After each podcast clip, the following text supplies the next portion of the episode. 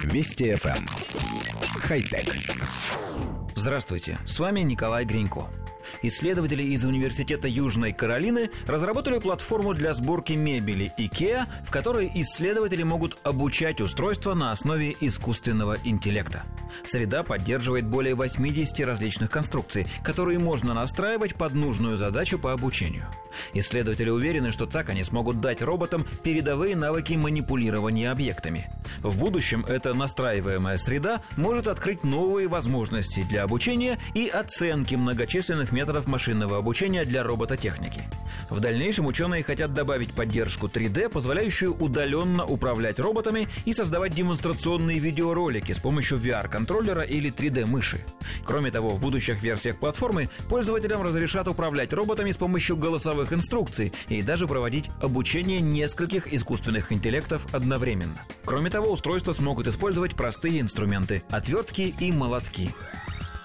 Коллектив редакции нашей программы поясняет. Инженеры создали компьютерную программу, виртуальную среду, имитирующую сборку мебели известного шведского производителя. К этой среде можно подключать нейросети, управляющие роботами разных производителей.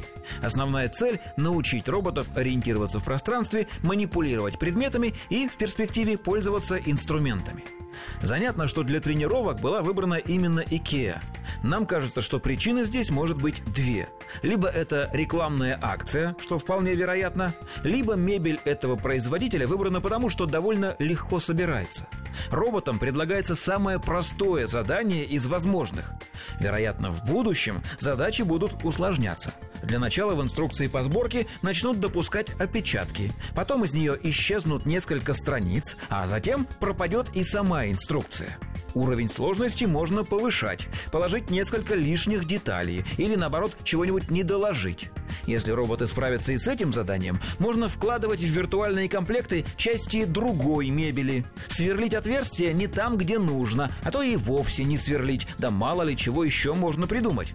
И только когда искусственный интеллект научится из всего этого собирать стол или тумбочку, можно будет считать его действительно интеллектом, приближенным к человеческому. По крайней мере, мы здесь, в редакции, с такими заданиями справляемся легко. Хотя... Вести FM. Эм. Хай-тек.